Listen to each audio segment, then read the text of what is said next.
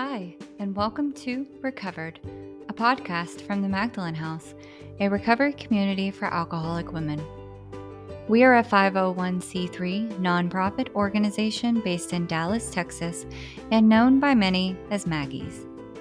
Each week, a recovered alcoholic woman is interviewed and asked questions about certain topics surrounding her journey of recovery, with your host, Stephanie Crawford.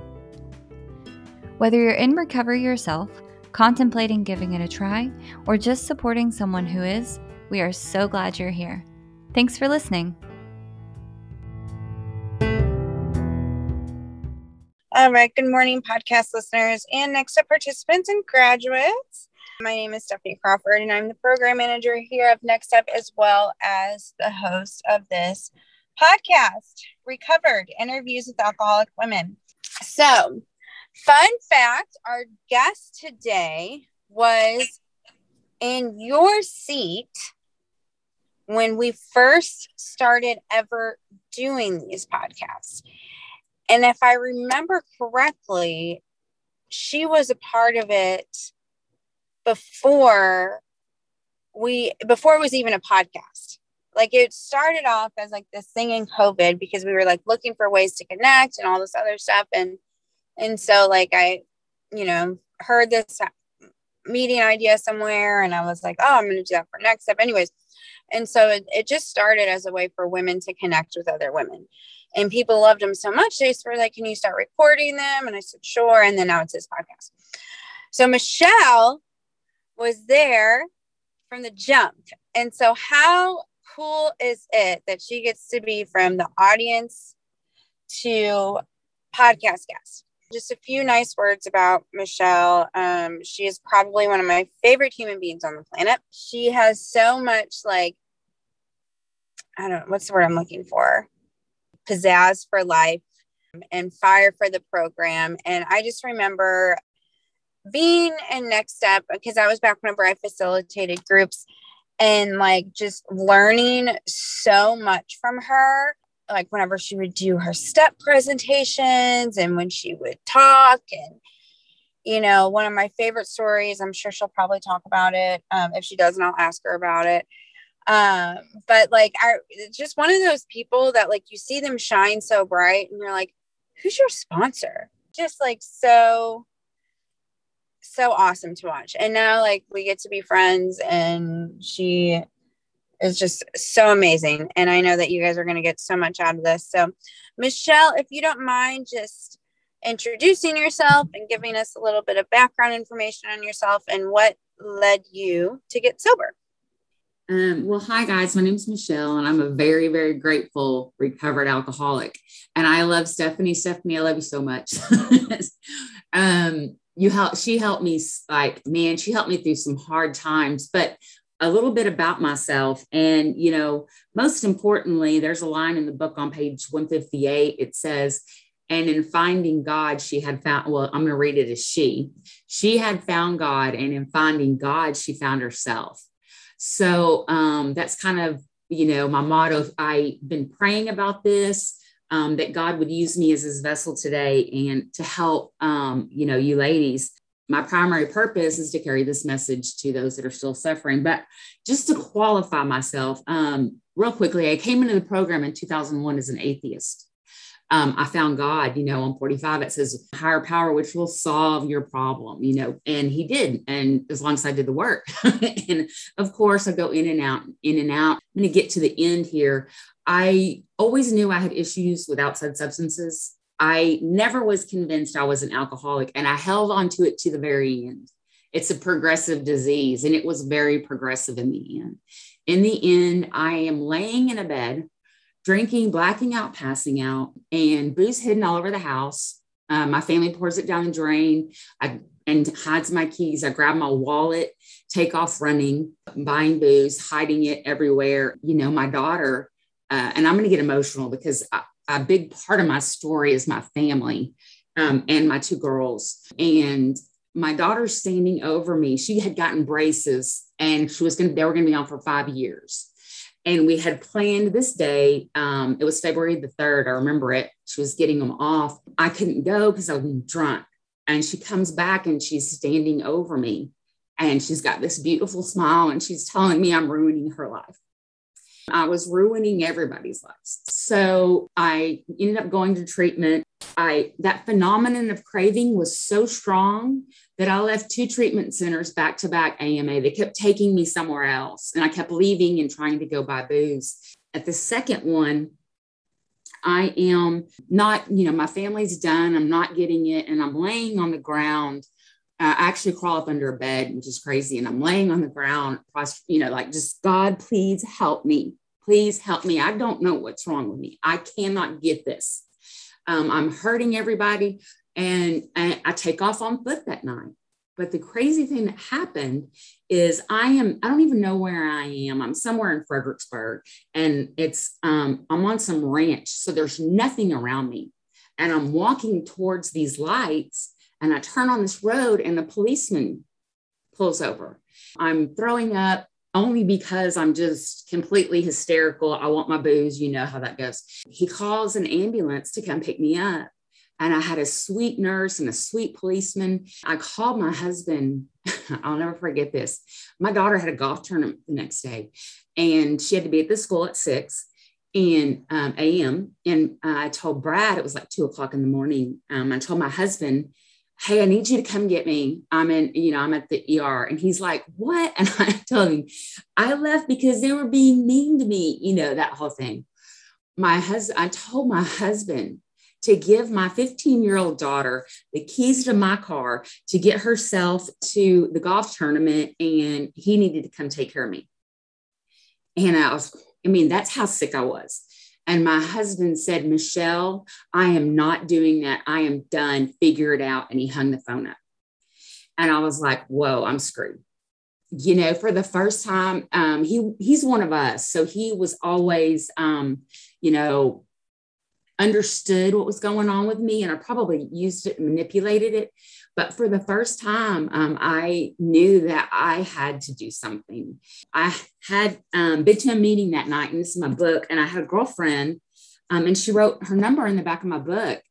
And she lived there in, in Kerrville, came and got me, and she um, got me some things that I needed.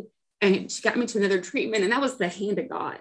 I had prayed for that earlier. I had prayed for God to help me, and He got me into a treatment center um, there that could handle some things. You know, I found a sponsor who had serenity, freedom, and peace, and I wanted what she had. And I just grabbed a hold of her so tightly um, because I knew that the program worked. I knew that God was the answer and working these steps was the answer. And um, in the beginning, it was me walking around all day, repeating to myself, stay present in the moment, stay focused on God, stay present in the moment, stay focused on God. Because my mind was just crazy with all of these things. I realized that I didn't know anything. I had no idea how to stay sober. I had no idea how to live a life without substances my sponsor just kept i just kept following her instruction. I did what she said. You know i came i was there for nine um, 90 days like 30 in treatment and then 60 um, at a you know in an iop type setting sober living. My daughters weren't talking to me. Um, i wanted them to talk to me so badly. I would call only these gut wrenching messages saying i love you. I miss you. Please talk to me. Please just call me and my sponsor said, stop, stop calling them Michelle and let God deal with them and let them come back on their own time, which was foreign for me because I wanted to control everything. Um, I was all about control and it was all about me. And, you know, I would um, come home from treatment in the past and be like, I'm sober now. Everything's great, you know, and they're like, it's not great. And this time they were pissed I remember when my youngest daughter did finally talk to me, um, and she's living with her stepdad. Her stepdad's doing all of these things for her. Neither one, her dad's an alcoholic. I'm an alcoholic. Um, Brad's an alcoholic too, but he's sober at the time, you know. And she was so, she has a lot of like, I really know the damage that I did, and I didn't realize it. But when she finally talks to me, she was very grown up and she said, Mom, I don't want to talk about you. I don't want to talk about your recovery. Um, I want to talk about me.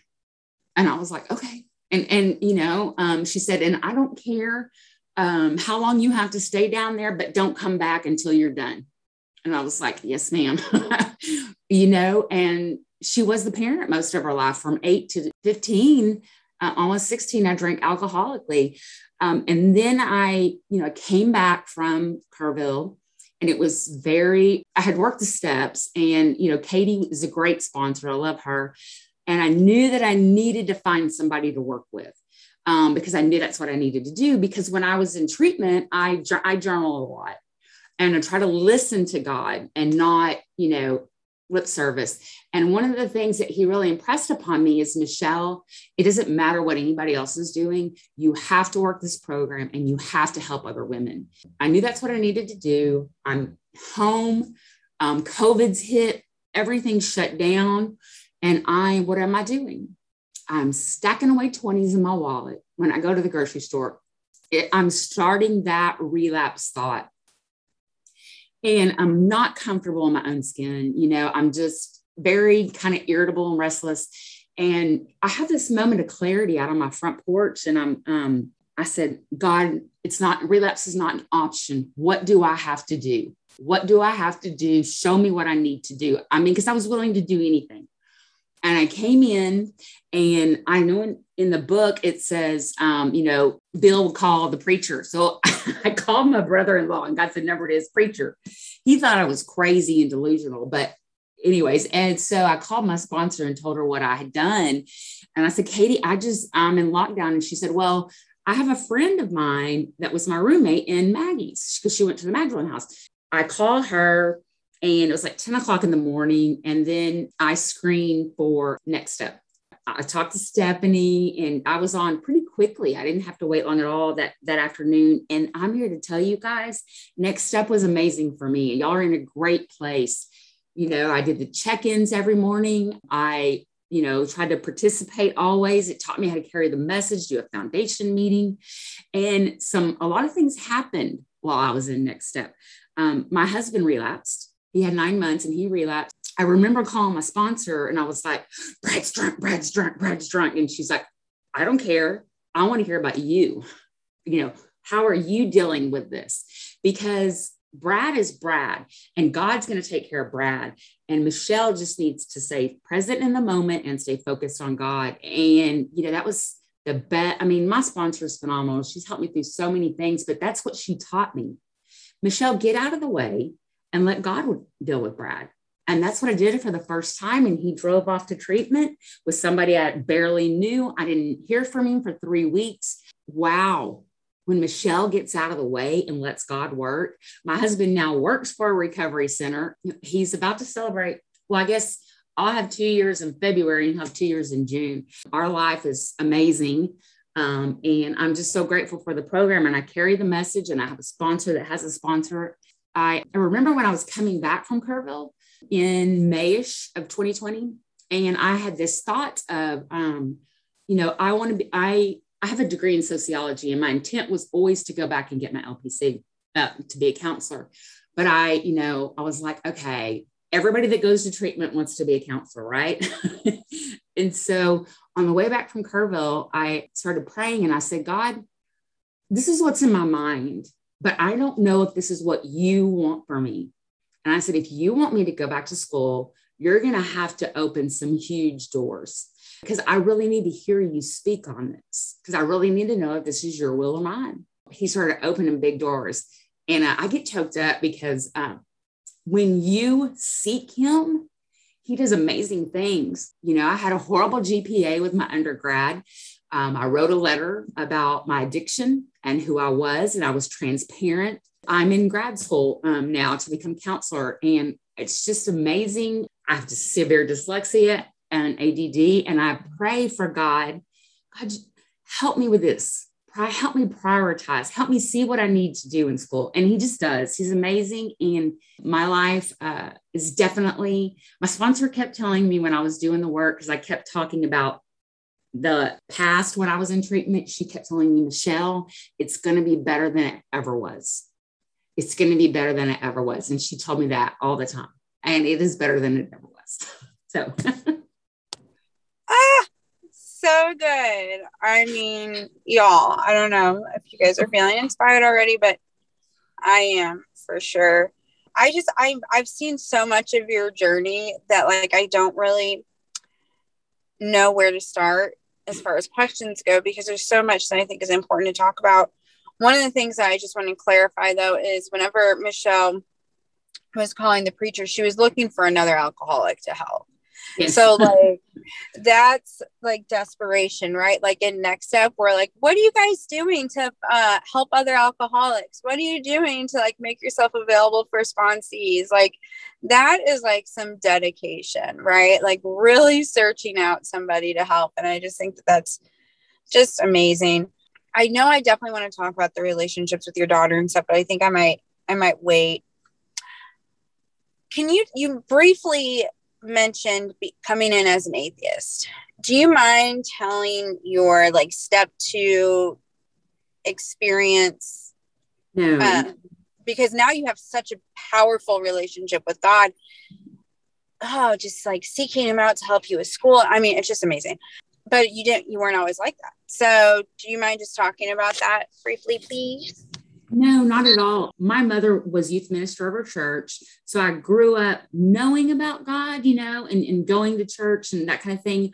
However, when I was 18, she got cancer and um, died when I was 18. And it was absolutely devastating because I couldn't understand, I couldn't wrap my head around the fact that a loving God would take a woman who was committed to him. You know, I'm thinking on this religious spectrum. And so things started getting worse and worse and worse for me in my life. And I was like, there's no way there's a God. Um, I remember my sister getting baptized and she wanted me to go. And then afterwards, she told me she'd been praying for me. And I said, the belief of God is the root of all evil. So I told her. And she broke down crying. And it's amazing to me that God loved me after all those things. I am, I, I'm about to go to my first meeting um, because uh, my oldest daughter's husband had just gotten out of prison. and he's like, you need AA. And I was like, I don't need AA. and um, lo and behold, I did. So I'm sitting, um, I go to this group, and it just happens to be a group that, you know, a, a lot of the women that sponsor the ladies there go to. And I'm in this meeting, and they're talking about one, two, and three and it's on page 45 and i love this page um, and it talks about lack of power it's our dilemma you know and i'm following i'm like yeah i don't have any power i don't have any power. And so um, you know this says this book is about where and how to find that power and um, it goes on and says this is you know um, find a power greater than yourself which will solve your problem. Great solve my problem that's awesome. And then it goes on to say and this means of course we're going to talk about god. Right when they said that i threw my hand up I said, I don't believe in God. They said, you don't have to, you just, or they said, it's your own concept of God and you just have to be willing. And I was like, literally, okay, I'll try anything once. That's exactly what it said. You know, God loves me so much because my relationship with him began as an intimate father type daughter relationship. And that's what I have in this program. And it's grown into a dependence because uh, I've tried so many times to live without him um, and it doesn't go well. But I remember my very first third step. It was really foreign for me. I was on my knees um, in a church, you know, with my sponsor, and we're saying this prayer. And I stood up and she said, I mean, God has an umbrella over you. He's catching the rain. Get busy with the rest of the work. And, and I started seeing his hand everywhere. It was like somebody just ripped, uh, you know, like shingles fell off my eyes or something, these blinders. And it wasn't a religious, it was a spiritual experience. You know, it was the first time I had ever relied on God. And I, because of that experience, even when I'm sick, you know, when I relapse or go back out and want to do things my way, um, I could still hear his voice. And I would be like, Yes, I just want to do it my way right now. And he would say, Who's your God, Michelle? And I was like, booze, you know, that because that's what was going on. Alcohol was my master. It says that in, in Bill's story. And, and that was absolutely true. God was still there talking to me, but man, what's crazy to me, I get so uh, emotional when I talk about God, but what's crazy to me is that he meets you wherever you are. And, it, and um, if you work this program to the best of your ability, it's this intimate, loving relationship, and He will guide you. Uh, you know, we have lots of talks. I'll want, I'll be about to say something, and I'll hear this little voice. What's your motive behind saying that, Shell? I was like, uh, not good. then don't say it. but yeah, it, it was so it was a beautiful relationship, and it's been going for a while. But it's amazing that what He can do whenever you make that decision. And step three is just a decision. I used to overcomplicate that so many times, thinking that I had to have some big epiphany. And it's just not the case. I'm making a decision to prepare to go on a journey with God. You know, four through nine is preparing for this journey. We're clean, cleaning up the wreckage of our past. And then steps 10, 11, and 12 is where we're actually on a journey with God. I love that that like little breakdown that you just did too. That was amazing and such such a beautiful story. Okay. I kind of want to I don't know. I because the relationship you with you have with your sponsor is so great. And I remember um, whenever you told your story the first time, I heard you talk about how your sponsor would be like, Michelle, quit talking. and I was like, oh my God, that's so great. But my little feelings would be so hurt. Um, so can you can you just talk about that part and just like how like that was kind of like some tough love and why you needed it and like why you know do you know what i'm asking i know exactly what you're saying i think okay. that god uh like i truly believe this god prepares a, a person for us um, to guide us through the work. You know, that's why we all have different personalities. And, and my sponsor, it was like, I saw her, we're t- she's way younger than me. Um, she's, we're very different people, but she is, is perfect for me, you know, and she's, she's loving, but direct. And she must have told me 500 times, because if you guys could have seen me in the beginning, I was asking a question before I ever finished the first one. And I was worrying about, I was, you know, worrying about where I was going to live, what I was going to do. I'm, you know, I'm here in treatment. How's all this going to play out? My kids want to, and she's like, stop, stop. And she's the one who kept telling me, stay present in the moment and stay focused on God. And I finally learned, you know, what I started doing was stopping talking. You know what I mean? And I started listening to her. You know, I remember doing I, I, don't know why i'm saying this but whenever we went to do my fifth step one of my fears was telling my sponsor everything you know i just had all these these crazy thoughts and, and things and but i wanted what she had and i was willing to go to any lengths to get it. And so that demanded rigorous honesty. And what she's always told me is she said michelle um, a lie will take you back out. She said we don't have the luxury of lying so I demand, you know, it, has got to be rigorous honesty. And that has always stuck with me. And like, so I'll lie to her, you know, a little white lie, and I'll hang up the phone and I'm like, oh, I'm going to drink over that. I'm going to drink over that. And I pick up the phone and I said, I just lied to you. she, she just laughs. You know, our relationship in the beginning was very, you know, she it was like she was just trying to keep me on task and keep me focused and teach me these little principles and get me through the work. What she taught me was that you know the only thing that's going to keep me sober is god and that um, stay present in the moment and staying focused on him. Be a woman of integrity. You know when i got up for my third step prayer she said um, what does it mean to be a woman of integrity? And you know so beautiful because whenever i went to make my amends to my youngest daughter I said, I want to be a mother of integrity. If I tell you I'm going to do something, I want to do it. I want to show up the way I'm going to should. And, you know, she had me, you know, do amends so differently than I've ever done. I mean, she, um, God truly put her in my life. But the cool thing about what's happened in our um, relationship is that we've become friends.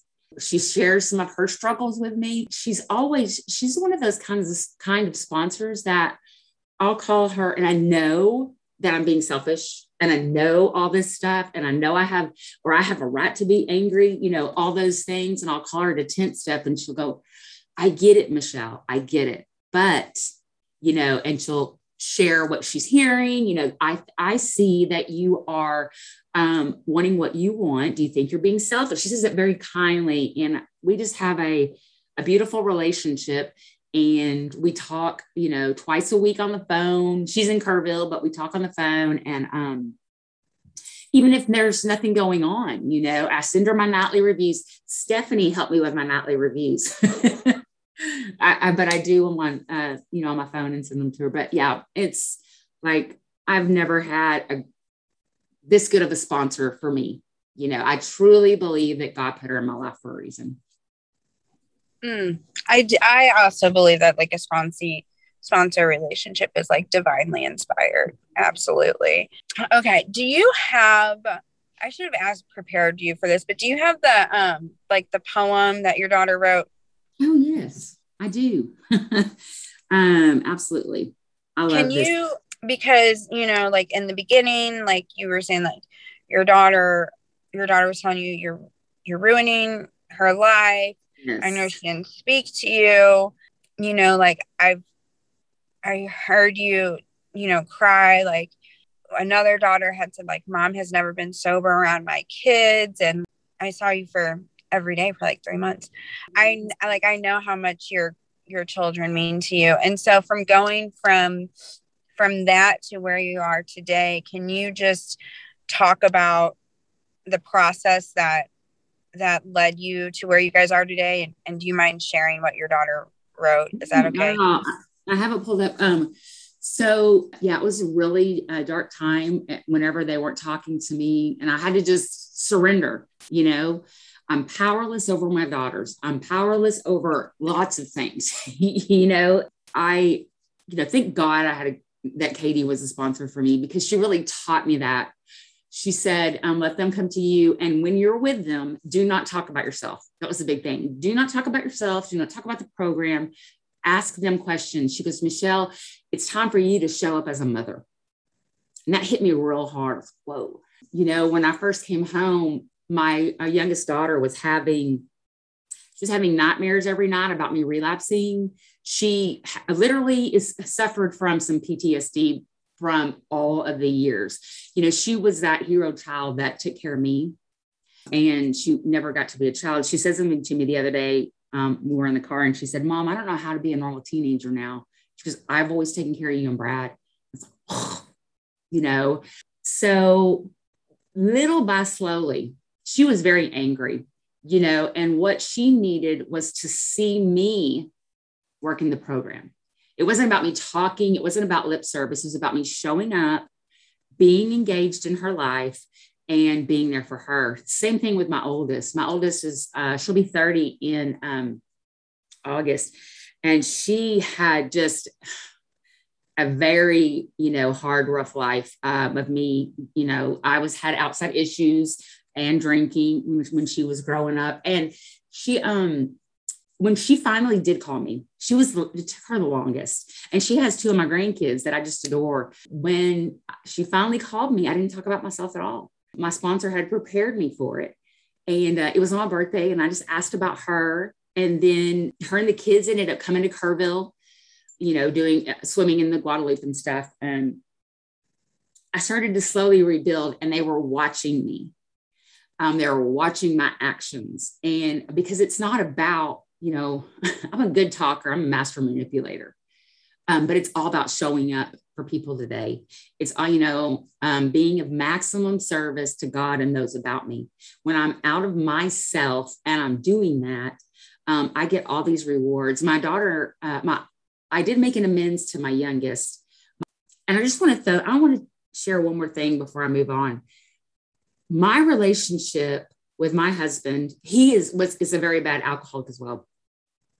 And our kid, my kids hated him my sister hated him because of the things he did and when he was drinking. When you work this program to the best of your ability and you really do this thing and you trust in God, clean house, work with others, the things that happen. My sister, we were at a pep rally and my sister sat beside Brad and not me. I mean, it's miraculous. You know, she talks to him. My kids love Brad. he's kind of, you know, Patty Lee's said that Brad's more of a father to her than her own dad. And Mackenzie calls Brad every time she, when she's got a problem in her house or, or car, you know. But it's just crazy because I never thought um, that we would ever heal. And it's just crazy when I get out of the way and let God work. But here's the tumbler. Anytime we went anywhere, mother had her tumbler in hand. And before I start, guys, my daughter wrote this um, short story for a class, a college class, uh, dual credit class. And um, she wrote it on, oh, it's so crazy. I just realized that she wrote it on 2 5 of 2021. My sobriety date is 2 7 of 2020. So this was right before my year. Um, but it says, anytime we went anywhere, mother had her tumbler in hand. Anytime she got drunk, she took a gulp out of her tumbler. Sometimes it made uh, it made it worse, sometimes better, and sometimes it made her sleep. She liked to be alone when she drank from it, but she always liked to be alone because she always drank from it. She uh, used to go weeks without it, and then she couldn't go an hour. The tumbler began to make her anger worse. It, uh, it never helped, but nothing did. We begged her to stop. We pleaded that she was killing herself, but in her eyes, she didn't do any wrong. That was until one summer day when she lost her tumbler and uh, had no way to get another one. She was forced to stop drinking from it and went insane. We all thought the tumbler was making her worse, but we didn't know this would happen when it was gone. She agreed to get help from something other than a tumbler. She was gone for two months, coming back uh, only to have surgery with a pill bottle in hand. We thought she was better, but she fell even deeper into her pill bottle than she had fallen into her tumbler. She then bought a new tumbler, and her pill bottle and tumbler never left her hands. She lay in bed. So I think that just like gives so much hope, you know, uh, because I know like whenever I was, whenever I was getting sober, you know, one of the things that people would tell me all the time is like, well, your daughter's so young, she won't remember any of this, mm-hmm. you know which doesn't make it any less painful by the way it still is very painful to be away from your child yeah. but i think you give so much hope for the mothers who are like i've done this to my kids their entire life mm-hmm. you know and just the power of this program and like the relationships that god can restore is is just amazing before we move on from the family on yeah uh, i just want to bring up one thing on page 124 um, and I love this. This is one of my favorite pages because it's taught, it's, you know, with the family afterwards. And it's like Henry uh, Ford once made a wise remark to the effect that experience is a thing of supreme value in life. That is true only if one is willing to turn the past to good account. We grow by our willingness to face and rectify errors and convert them into assets. The alcoholic's past thus becomes the principal asset of the family and frequently it is almost the only one. This painful past may be of infinite value to other families still struggling with their problems. And then I'm going to skip down a little bit and it says, clinging to the thought that in God's hands, the dark past is the greatest possession you have, the key to life and happiness for others. With it, you can avert death and misery for them. Just love the part about becomes the family's principal asset because I'm getting choked up again. My my daughter sat on the chair uh, a couple of months ago and she said, Mom, I'm so glad you guys are alcoholics. I was like, whoa. And she said, because our family is so good today. And she said, and she kind of she watches and compares it to other families. And you know, when you practice the principles in your home, um, recovery is infectious and it bleeds on through to everyone in the house. Uh, she actually is very loud about our past and to other kids. She she helps kids at school. Um, she is. Uh, I think she. I'm not going to say this for sure, but I think she's talking to a woman about working the steps in Al-Anon just so she can help others. She has a real passion for that because she's like, there is hope. You know, I went through this too. It's so cool how you know I was the sick one but when I'm sick, the whole house gets sick. When I get well, everybody gets well. You know, it's like recovery homeostasis. ah, I love it so much. Thank you. Yeah, and I love the direct. You know, my sponsor was very adamant. You know, you get to show up as a mother. You're not going to show up as your alcoholic. You're not going to talk about your alcoholism. You're going to show up as a mother. You're going to talk, ask them about their lives. You're going to engage in what they're doing. You're going to watch movies with your kids. You know, do things that mothers do. And you know, I mentioned earlier when Patty Lee, she said, I'm so used to always worrying about you. I don't know how to be a teenager, you know, um, but she's learning and, um, you know, she's leaving for college next September or, or August. I'm just, I, it's going to be very, I'm going to be an empty nester. Michelle, you talked about you said I did amends differently than I ever did before. Do you have a particular amends story or anything that you want to share? Or like what was different this time? I have a lot of amends stories that were so um, you know, Katie had me do the steps um, in, a, in a way, you know, she had me really write things out first off in my inventory. And and i gotta tell you guys this too on the inventory i was so tired of feeling this way and i knew what worked. I sat down and did my inventory in a day busting it out. I'm getting through this work and i was rigorously honest. And i get to the part you know you know i mentioned that i was had a fear of telling my sponsor everything. And you know she had me write it out. So i'm afraid of telling you everything why i mean what happens when you don't tell me everything well i get drunk what happens when you do tell me everything? I have peace, serenity, and I'm doing what I think God would have me. That's God's will. That's that's step three, right? In action.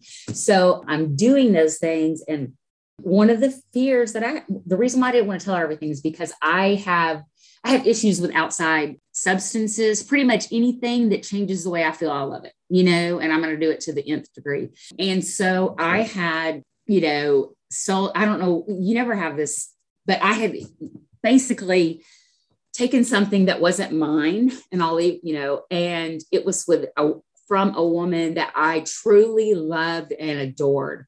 And I had a very intimate relationship with her. You know, we were really good friends and my sponsor knew this woman and she's she's very close to her. And so I just I just, you know, told her this is what I did. And I was so afraid to make an amends.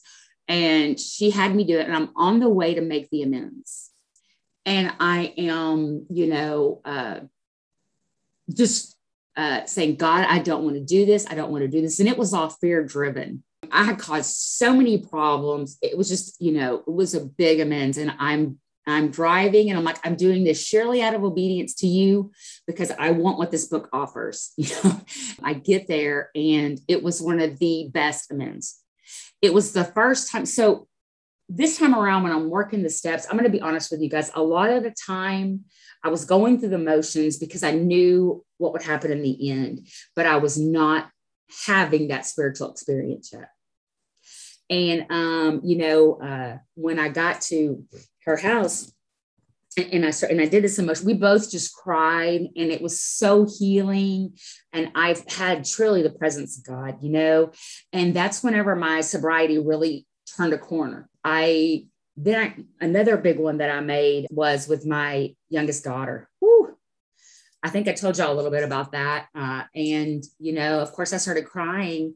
And today she's still, she'll tell me, because I've made a big point about being a mother of integrity and showing up the way that a mother should. I said, I've been a source of chaos, drama, and instability in your life. I've been selfish. I was wrong when I drank again. You know, I said, I haven't been a mother of integrity. I haven't shown up in the way that a mother should. And I even said, I have not been a very, I have not been a good mother, you know, very honest, very direct. Today, she'll sometimes she'll, she remembers that and she'll say, You're a mother of integrity today. so it's a big thing with us. And then one more, I have one more that I really got to tell you about. I had stole, you know, outside substances from my stepdaughter because I was, you know, I'm like a crazed lunatic pretty much when I'm not in the program. And I'm on my way to make this amends. And something comes over me because I always pray on the way. And I just start sobbing and I just start crying out to God. I was like, God, I have been so wrong because I'm seeing his hand and I'm seeing what he's doing for me. And I'm just, you know, um so grateful and i'm i'm like i, I I've been so wrong and I need to make an amends to God. And I had a very intimate amends with God. And it was like, wow, you know, gratitude came up um, and just thankfulness. You know, I haven't been, I wasn't the mother I should have been. I wasn't the wife I should have been. I wasn't the stepmother I should have been. And I get to do that differently today. So beautiful. The whole time, whenever you were talking, I was like, I am so lucky that I get to do this for a living, y'all. you know, I get to like talk to such inspiring women every week who are like, I'm like, as soon as I get off this call, I'm thanking God. As soon as I get off this call, I'm praising God, right? Like, just mm-hmm. like to feel so inspired by the women I talk to. It's just phenomenal. And I hope everybody who listens is having that same same reaction to this conversation. We're getting to the top of the hour, but I do want to ask you about sponsorship and working with others. Um, can you just talk briefly about your experience with that before I ask you the wrap up question? Yes. So, um, you know, I when I was in treatment, that's one of the things that you know I was journaling about that God was revealing to me is that you you know because I have this crazy past, and if I can use it to help somebody, if God's using me as his vessel to help somebody, wow, that's like blows me away.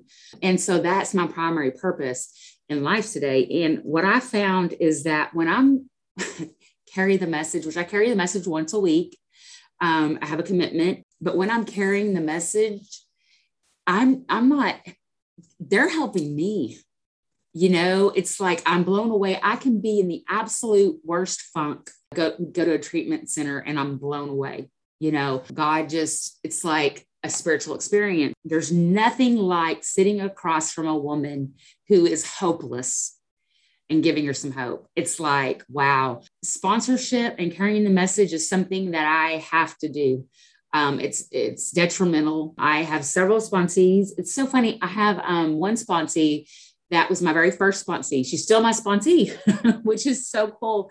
And I, we kind of laugh sometimes about how much I've changed in my um, sponsorship because, you know, you're finding your way in the beginning. You know, sponsorship is about walking shoulder to shoulder. It's, you know, uh, sharing and guiding. You know, I have some great one, women that I get to sponsor, and it's, uh, it's so it's so funny. I was on a, um, a meeting with one this morning, and uh, she said something I had said that I had forgotten about. I was like, "Oh, so you know, it's reciprocal." Seeing the fruits of recovery until I incorporated those things in, and I'm going to do a little next step bar here, because it really teaches you how to one, two, three, how to guide someone through the work, and I and I love it you know, there's a line on page 64, and it's when Bill and Bob were leaving. Um, I can't remember. I think they were leaving Ohio and they had just started a little group there. They were like, don't leave, don't leave. What are we going to do without you? The next, he says, um, but I'll tell you, for me, my truth is that I didn't really, really start fellowship you crave. And, you know, whenever I'm saying present in the moment, saying focused on God, he sends me the women that I'm right for.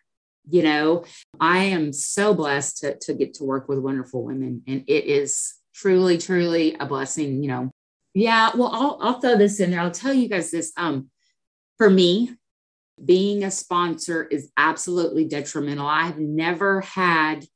Um, I've been in the in and out, in and out. I've worked the steps so many times, and I was always a box checker you know, I didn't want to be inconvenienced to work with women, or, you know, I didn't want to go carry the message or those things, but it is um, a must for me today. And it uh, has really changed everything about recovery. So I want to talk about my, my favorite step is step one. And the reason why is because I never fully conceded to my innermost self that I was an alcoholic. I, I couldn't, I could manipulate my way out of the first two, you know, those two questions on page 44. But, um, you know, it says on, um, you know, uh, we had to concede to our innermost selves that we were alcoholics. Um, the delusion that we could drink like other people had to be smashed. And it finally got smashed for me. so, so the amazing thing was this time in treatment, I was at a hard step one. Like I always had step one here, but I didn't have it here in my heart. To me, and my husband says it, and he's right to the T. Step one can't just be knowledge. Step one has to be an emotion that I feel, and it has to be 100% for me. That's what how it worked for me. And I was 100% at step one for the first time in my life. There was absolutely no, no lurking notion that I could drink like other people. The delusion was smashed. You know, I didn't know what it was going to look like. I knew that I could never drink again because I was I was actually scared to drink again because the phenomenon of craving was so strong this time. It's a progressive illness and it was so debilitating um, that I was petrified. Um, so I started, you know, working these steps. And the cool thing is, I love in the book where it says it uh, has placed us in a position of neutrality over alcohol. See, God's restored my sanity around booze. I absolutely know I can't drink like other people, and I don't try. I have no desire. Um, when I'm at an event, you know, my daughter, my oldest daughter loves wine, and I'll be sitting on the couch with her. She's drinking wine, and I, I absolutely have that position of neutrality today. Um, and it's so cool. I did not ever think that would happen. I love step one. That's my favorite step. And it's because finally took it from here and I felt it in my core. Michelle, can I just tell you something? Yes. So when I chair meetings at when I lead meetings at Maggie's, literally one of the things I say I stole from one of your step presentations, which was which was the um the definition of being restored to sanity, which is I know I don't drink like other people. I don't try to drink like other people. And I don't care that I can can't drink like other people. Like it doesn't bother me. And I got that from you, which is so cool, right? Like we just learn from each other. I don't know. But I want to ask the wrap up question, you know, and I want to also just say to our listeners if y'all have loved this, please uh, leave us a review and let us know. Like the reviews really do. And this is for, you know, you guys who are in the live audience. The reviews really do help us reach more alcoholic women, which is what we are trying to do. We are trying to give hope to the alcoholic woman that is suffering. And then I can't even tell you, like, we've gotten referrals from Maggie's um, to Maggie's from this podcast because they heard the podcast somewhere and they heard these women and how happy and joyous and free they were and then they found out that you know these services at Maggie's were free and like and so like your review makes a difference. I cannot say that enough. It's not about the listens, it's about the women that we can help.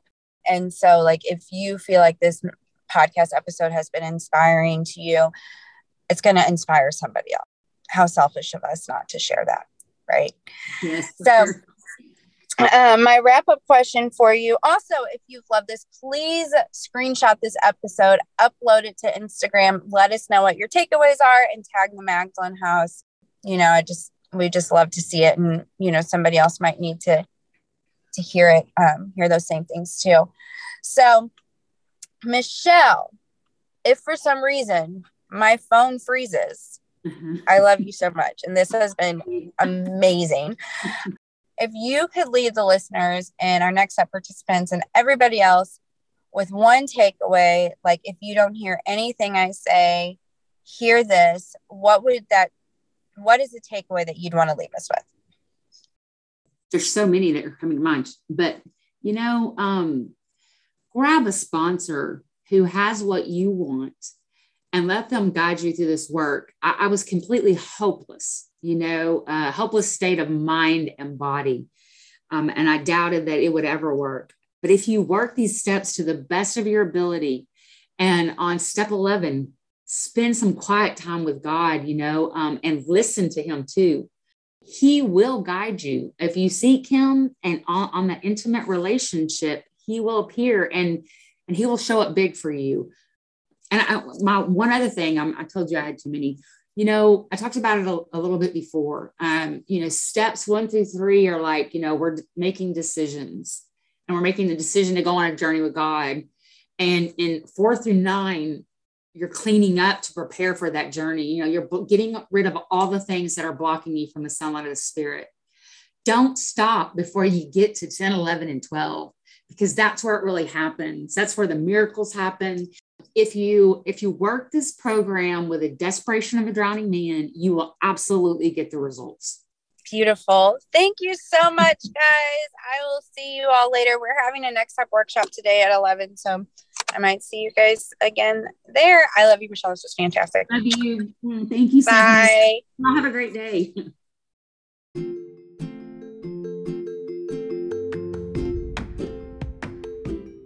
This podcast from the Magdalen House, a recovery community for alcoholic women. We are a nonprofit organization located in Dallas, Texas, and we provide comprehensive recovery services to alcoholic women at absolutely no cost. You can learn more and support our mission at magdalenhouse.org.